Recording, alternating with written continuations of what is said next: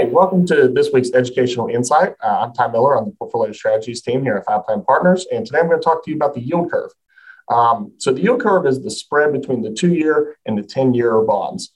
Uh, typically, we like to see that the 10 year bonds yield more than the two year, which makes perfect sense. You're invested for a longer time, you expect more bang for your buck. Um, when the two year actually starts yielding more than the 10 year, that's when we start to raise, uh, raise some eyebrows. Um, so you never really want to see that. Uh, that that's what we call the inverted yield curve. So you're actually it's kind of a um, it's kind of a negative look outlook on the future.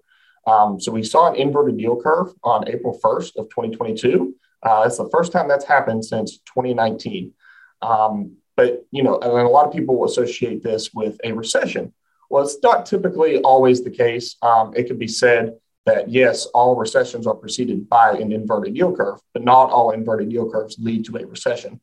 So, what, what do I mean by that? Um, typically, uh, it, stocks outperform in this period still. Um, you would think that you know if you're going into a recession that that that, that doesn't look good for for equities, but that's not necessarily always the case. In fact, on average, the S&P index gained another 29% on average for another 17 months after the last four inversions, as you can see in this chart here, um, which is a very interesting sign, uh, meaning that not, the bull market is not necessarily dead.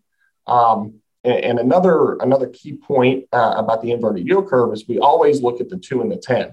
Well, the Fed has actually started to look at another metric. They look at the three month and the 18 month to see if those invert. So as long as the 18th month is yielding more than the three month, they believe that we're okay um, which is very interesting. And, another interesting part is the three and the 18 month have actually widened. So the 18th month is yielding more um, than the three month than it was a month ago, uh, which is very interesting and, kind of a signal that maybe there isn't a recession looming.